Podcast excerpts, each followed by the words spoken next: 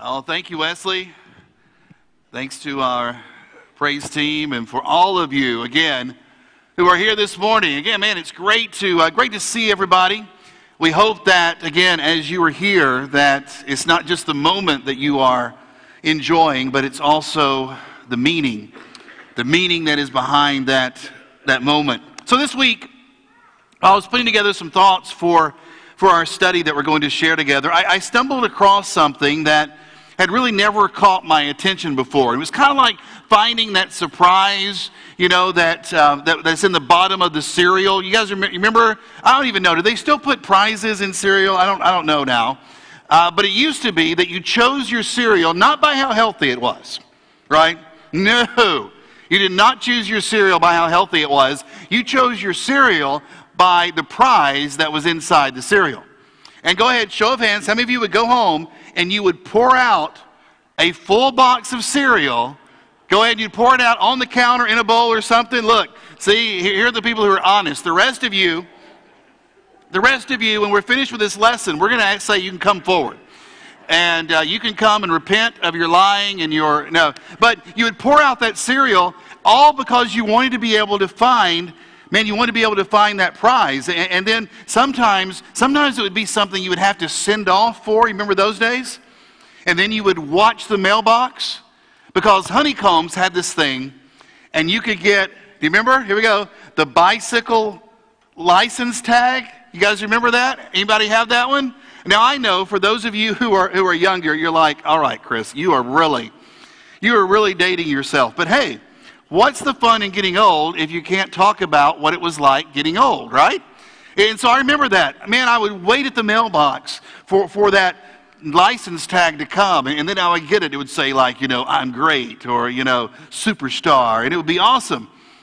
And so it's kind of like that. I'm reading through our text that we're going to look at, and then something hit, and it was like I was a kid again. All right, for those of you who are kids, though, it's kind of like you're cleaning out your car and you find a Chick fil A gift card, okay? There we go. So you're cleaning out the car, and all of a sudden, underneath the seat, there's a Chick fil A gift card that you didn't know you had. And you're like, man, I've been needing some of God's chicken. And so you're like, whoa, thank you, Lord. And so you're really excited about it. And that's how I felt as I was reading through as I was reading through this text. Go ahead and open your Bibles to Mark chapter 16, if you would. I almost missed it. Uh, maybe it was because I got all excited in the moment. I was too focused on I was too focused on the empty tomb and all that was going on. I got caught up in the moment. And because of that, I missed the meaning. Now, I didn't miss the resurrection. I didn't miss the resurrection. I just missed what the resurrection means. And that happens a lot to us as we read through different stories in Scripture. We see the moment, but we miss the meaning. It's why we can't read the creation story of Genesis without arguing about did it really happen in 24 hour days or not? We read through the flood narrative and then debate just how many animals can you really fit on an ark? Jesus' birth, his crucifixion, his resurrection. Man, these were all wow moments. But each moment lends itself to trivial discussion. And you say, well, why? Why is that? Well, we focus on the moment, but we miss the meaning. And I don't want that to happen to us today. So this week I highlighted it in yellow and I underlined it in red. Look with me at the, at the end of Mark's gospel. It's chapter 16. It says, Saturday evening, when the Sabbath ended, Mary Magdalene, Mary the mother of James, and Salome went out and purchased burial spices so they could anoint Jesus' body. Very early on Sunday morning, just at sunrise, they went to the tomb. On the way there, they asked each other, Well, who will roll away the stone for us from the entrance of the tomb? But as they arrived, they looked up and saw that the stone, which was very large, had already been rolled aside. By the way, do you understand that the stone was not rolled away so that Jesus could get out, but so we could look in? They entered into the tomb. They saw a young man clothed in a white robe sitting on the right side. The women were shocked, but the angel said, Don't be alarmed. You're looking for Jesus of Nazareth who was crucified. He isn't here, he is risen from the dead. Come here, look. This is where they, they laid his body. Now, there's your moment. That's, that's the moment that we're all familiar with. That, that's the moment that perhaps brought you here this morning. Now, you might expect that an event that has shaped history for the last 2,000 plus years will be given a little bit more airtime. There'll be a little bit more space in here about what was taking place, but you need to go a little easy on Mark because the other gospel writers, well, they don't really give it much space either. The resurrection in Scripture is never really described, it's only declared. It's like, hey, it, it, it, happened. This is, what, this is what took place. He's not here, he's risen. In fact, that's exactly in Luke's telling what the women find out. They get to the tomb and they're just told he's not here. Talk about a letdown, right? John only spends one verse on the moment. It's true, Gospel of John, one verse. Matthew records the women being told, Come and see the place where he lay, and then go quickly and tell his disciples, He is risen from the dead. We're not told how the moment happened. We're only invited to come and to see that it did. Come and see, and then go and tell. That's the moment. But what about the meaning? Let's go back to Mark's story. The angel told the women, Don't be alarmed. You're looking for Jesus of Nazareth who was crucified. He isn't here. He's, he's risen from the dead. Look, this is where they laid his body. Now go and tell his disciples, including Peter, that Jesus. Wait, wait, hang on, wait, don't read, don't read further. You wanted to keep going, didn't you? You wanted to. But if you had, you would have raced right over the meaning we just race right past something that gives flesh and blood to the theology that follows. Notice there in your Bible it says, Go tell Peter.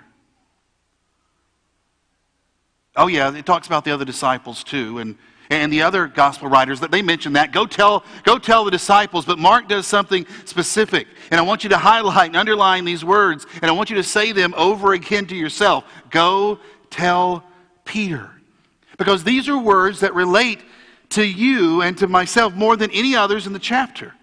These are the words that actually give meaning to the moment. These are the words that give us hope. Come and see what God has done, and then go and tell the person who needs to know the most that yesterday's mess doesn't have to be today's message. Do you know somebody that needs to hear that? Maybe that's what you need to hear this morning. Yesterday's loss, yesterday's pain, yesterday's chaos, yesterday's failure. Go and tell Peter. Yesterday's mess doesn't have to be today's message. Do you know his story? Did you know the story about Peter, how he wasn't a preacher or a politician, how he had no formal training? He was just a fisherman. He, he, was, like, he was like the Ron Rogers of the New Testament, okay? He, he was just a fisherman. Loved to go out fishing. And three years earlier, before this event that we're reading about, he had been minding his own business. He'd been minding his own business, taking care of his nets after another fruitless night of fishing. But let me tell you, if he had gone with Ron Rogers, it wouldn't have been fruitless. He'd have brought something back. But when Jesus approached, Jesus asked if he could go out on his boat. And Peter was like, ah, Really? All right, if we have to. And because Peter was nice enough to allow the use of his boat for Jesus to, to have another one of his lessons, Jesus said, why don't, you, why don't you drop your nets over here and I guarantee you, you're going to get something that'll surprise you. And all of a sudden, there was more fish coming onto the boat than Peter had ever seen. He, he had no idea that when he reluctantly agreed to his rabbi's request, that his life was about to change. From now on, you're going to fish for people. That's how Jesus put it. And Peter dropped his nets and off he went because that was his calling. That was his calling. And for three years, he went out with Jesus day and night in search of people. He went searching for people who were broken and lost. He, he looked, went searching for people who had been abandoned by the religious and abused by the establishment. People who were swimming in the consequences of their own sins and their own unrighteousness. For three years, he touched lepers and outcasts. He befriended prostitutes and ate with tax collectors and others who were far from God. For three years, he went with Jesus and brought hope to the hopeless and light to those who were in darkness. For three years, man, he went out and he fished for people. But three days ago, all that ended. Peter's world just came crashing down around him because Jesus had been arrested and killed. And when confronted about his connection to Jesus, Peter actually called down curses upon himself. And all the impact and all the joy of the previous three years vanished in an instant when he shouted, May God strike me dead if I know the man. Three times he was asked about Jesus. And three times he lied, and three times he defied, and, and three times he denied. Go tell Peter. So the women hurried back to where the disciples were staying, and they, they told him about the moment that they had witnessed. But their story, it just sounded, well, it sounded crazy because they were talking about an earthquake and, and they were talking about white robed beings and terrified Roman soldiers and something about Jesus' body, body being gone. And Luke says the disciples heard what the women said, but they thought that it was leros. That's the word in Greek that he used. It, it's a word that means flapdoodle, hogwash. It was horse hockey. That's what they thought that it was. But when Peter heard the news, when Peter heard the news, he jumped up and he ran to the tomb. And he peered in and he saw the empty wrappings that were there. And, and then he went and he told everybody the great news.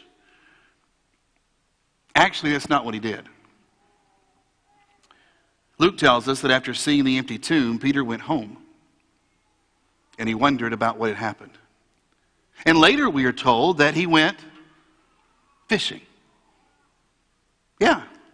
Jesus is alive and Peter goes fishing. He experienced the moment. He went to the grave. He looked in. He saw Jesus is not here. And what does he do? He goes fishing.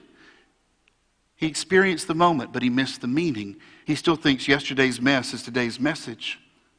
And guys, look, during periods of extended chaos and uncertainty, when there is more of the unknown than known in our lives, our natural tendency is to retreat to those things that give us comfort. We want things to be normal, but things are not normal. So we go in search of something and anything that feels common or familiar. And it's why Peter decided to go fishing. And it's why we go to the party, or we go to the lake, or we go back to the office. We go back home, or we go back to that relationship. Jesus had died and his tomb was empty, but, but G- even if Jesus was alive, things were not going to be like they were before. Things had changed. And Peter had changed. He had not been there for Jesus when Jesus needed him the most. And so he went back to doing what he knew best. Because when things got uncertain, Peter just went back to his boat.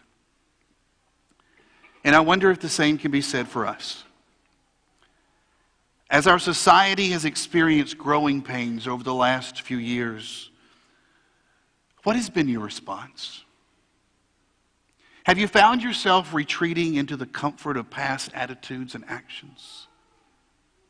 Have you found yourself doubting more and trusting less? Have you closed in your ranks, unsure about letting others close? Have secret sins that you had put away before, have they now returned?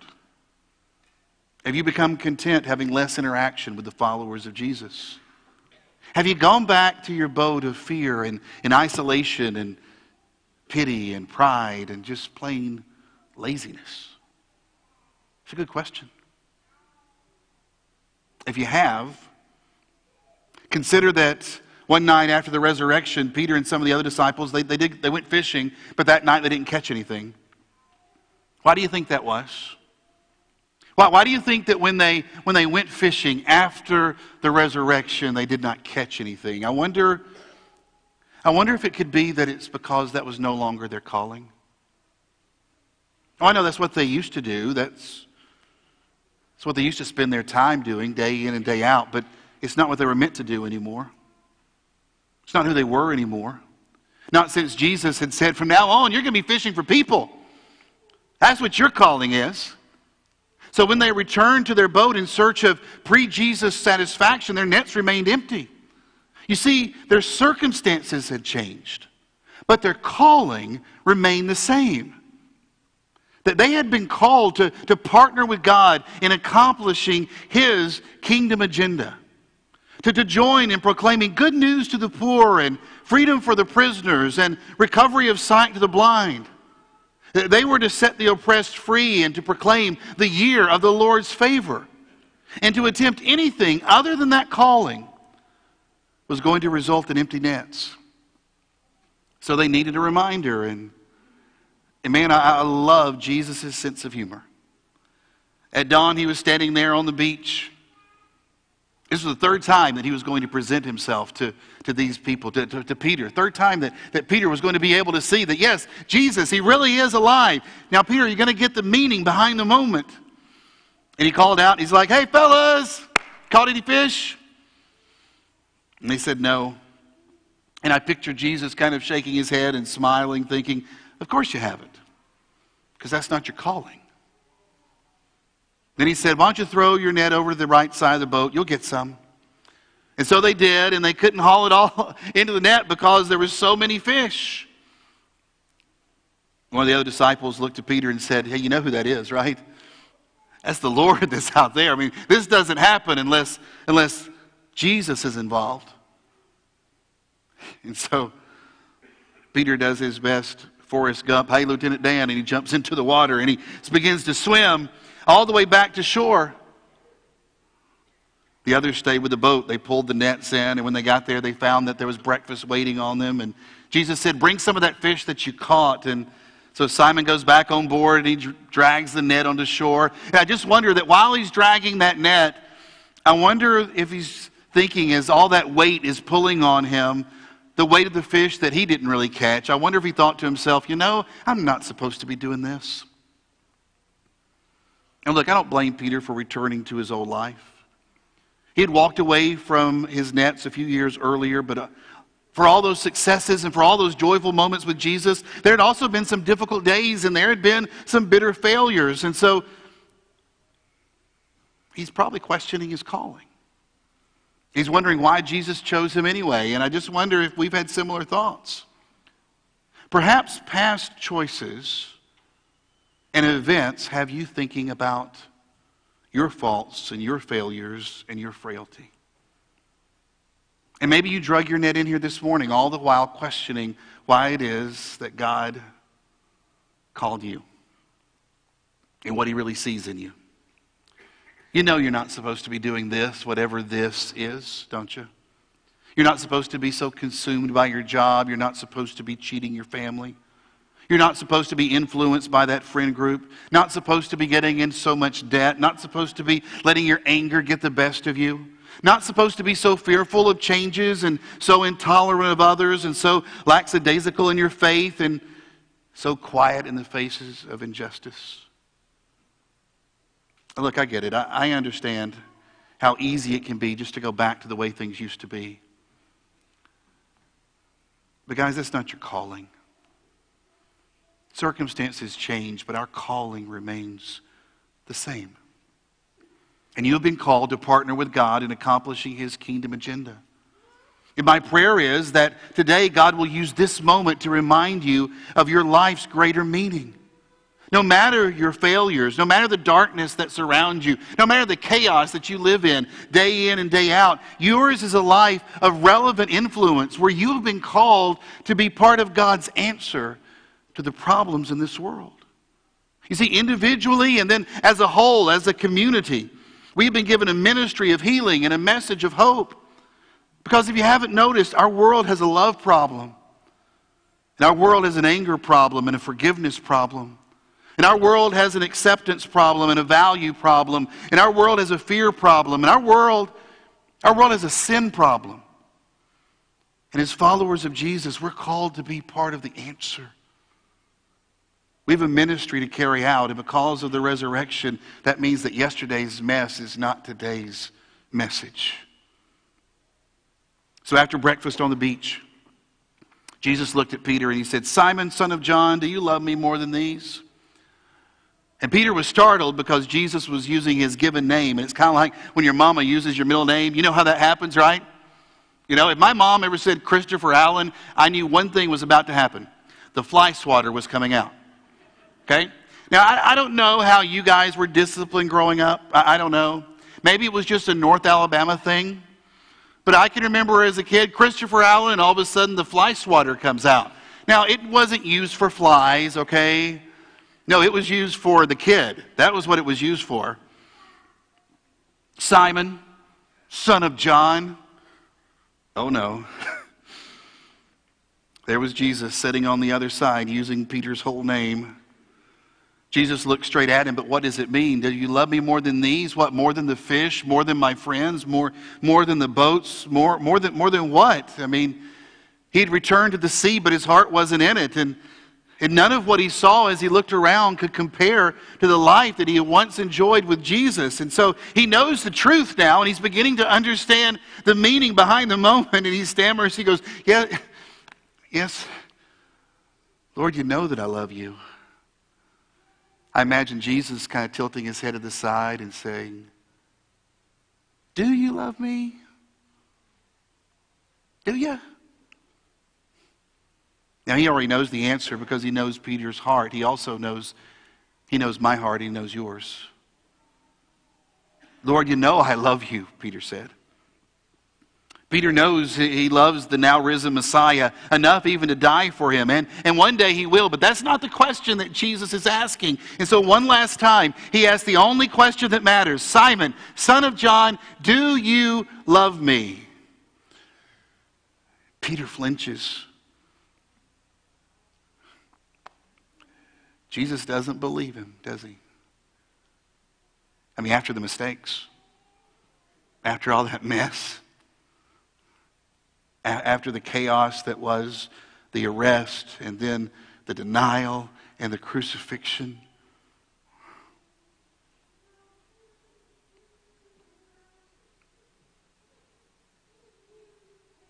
Lord, you know I love you. And I have to think that as he speaks it, he hears it. Three questions, three answers. And Peter dares to believe that his every denial is now forgiven and covered by love. Guys, that's the good news. That's the gospel in a nutshell, in these words right here around the fire, where Jesus sought out the liar and denier so that Peter would know that his faithlessness and his selfishness, his fear, they were all forgiven. And so Jesus says, Now go. Go and take care of my people.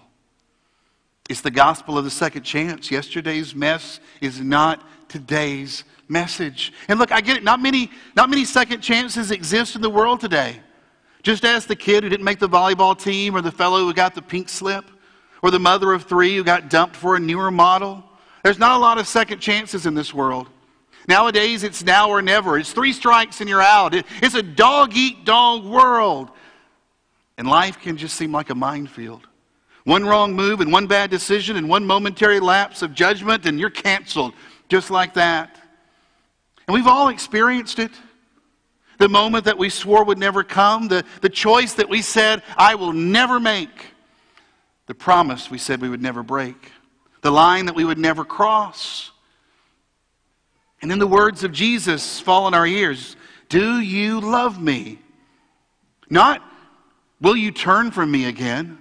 Or will you ever make this same mistake again? Jesus asks, Do you love me? And we cry, Yes. Yes. And he says, Then you're perfectly qualified to do what I've called you to do. Friends, there are some of you who are here this morning, and you reluctantly came because you felt as if you were not qualified to be here. Maybe there was a time before where this was a place that you found comfort. The community of God was somewhere where you came during moments of chaos. But because of all the pain, because of the heartache, because of the chaos in our world, because of choices that you made, because of your own sinfulness, you've come to the conclusion now that this just isn't the place anymore. And we want to protest and we want to remind Jesus of just how weak we are and, and just how prone to doubt we have become and, and just how unloving that we often act. But then we have a moment like today when we come and, and man, we listen and we hear these songs and we, we share this, this bread and cup moment together. and we look into the empty tomb, we have a moment and we're reminded of the meaning. Yesterday's mess is not today's message. For three days, Peter had focused on all the would haves and the could haves and the should haves, but the empty tomb declared it wasn't about Peter's failure, but about Jesus' victory. The story was not about Peter's weaknesses, but it was about Jesus' power. The story, in fact, was not about Peter at all. And in fact, the story is not about you. The story is not about me, and it's not about your marriage, it's not about your kids, it's not about your family. The story is all about Jesus. And imperfect Peter was the perfect person to share the story of God's perfect plan. And today, that honor belongs to you and to me. To everyone who has been forgiven by Jesus and who has been just filled with overwhelming love for our Messiah. Friend, you can still be used by God to bring change to this world. You, because the tomb is empty. And yesterday's mess is not today's message. Now go tell Peter. And while you're at it, Tell Susan and tell Scott. Tell Sam. Tell Bill and, and go tell Barbara. Tell Jackson and go tell Janice and go tell Jennifer. Tell Cash and, and Cassie. Go tell Curtis. Tell Eduardo and Azelia. Tell Fernando and Francisca.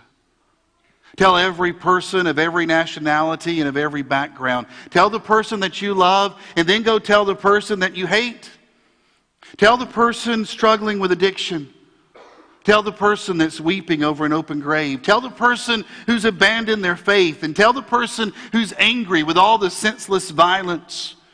Tell the person who's doubting their worth and value. Go tell the person who never reads their Bible anymore. Go tell the person who no longer prays. Tell the person who failed. Tell the person who lied to you. Tell the person who cheated you. Tell the person who quit. Tell the person who grew up in church. And tell the person who grew up on the streets. Tell the person who believes and the person who doubts. Tell the person who praises Jesus and the person who curses him. Tell everyone yesterday's mess is not today's message. But first, this morning, Tell yourself. Tell yourself. Don't miss the meaning of the moment. Tomb is empty. Jesus is alive, and he's still calling you. So go and tell what that means. Father, I thank you for the opportunity to be here today. Father, I thank you for being able to be reminded of the meaning behind the moment. Father, we, we've had times like this before, moments where we have been in places like this, and oftentimes the message just falls on our deaf ears because we think that it wasn't for us. That certainly it was meant for somebody else. Father, my prayer is this morning that everyone within the sound of my voice, whether whether here in person or joining us online or listening to this podcast. Father, that each and every one of us would know that, that our mess from yesterday, that, that the mess from last year, and all the ways that we, that we have messed up in, in, in our teenage years, in those 20s, those times that we messed up in that first marriage, that, that, that time that we messed up in our second, the, the, time, that, the time that we messed up at work, the, the time that time that we messed up in the midst of our family. Father, all of that mess, it's not today's message. Help us to hear that. Help us to hear that we still have a calling and that we have been called to go and share about the victory that is in Jesus and about the hope that everyone has. Father, make it real. Make the meaning come alive in this moment. In the name of Jesus, we pray. Amen. Church, we're going to close out our time together today by singing a song called Living Hope. And, and I joked earlier about, hey, look, if, um, if, if you didn't raise your hand about being the one that dumped all the cereal out, you, you need to come. I, I was joking, kind of. But I want you to know that we do offer that time. When we sing a song like this together in a moment like this, maybe the meaning has really gotten to you and you need to respond in front of this family. And maybe you need to come and say, you know what? I have gone back to the boat and it's time for me to, to get back to my calling. Maybe you'd like to come today and be baptized into Christ because you believe in the empty tomb and you believe that there's meaning behind it and that there's life found in Jesus and you want to experience that today. Maybe coming in front of people, that's not your thing. I want you to know there's a prayer room in our back lobby. Just walk into the lobby. There's a prayer room there, and one of our elders, one of our pastors will be there, and you'll have a time just in private, just to talk, just to share, just to pray, whatever your need is. It has been a blessing to be here with you today. Thank you for this moment. I pray that it has meant something to you. Let's stand and give God praise.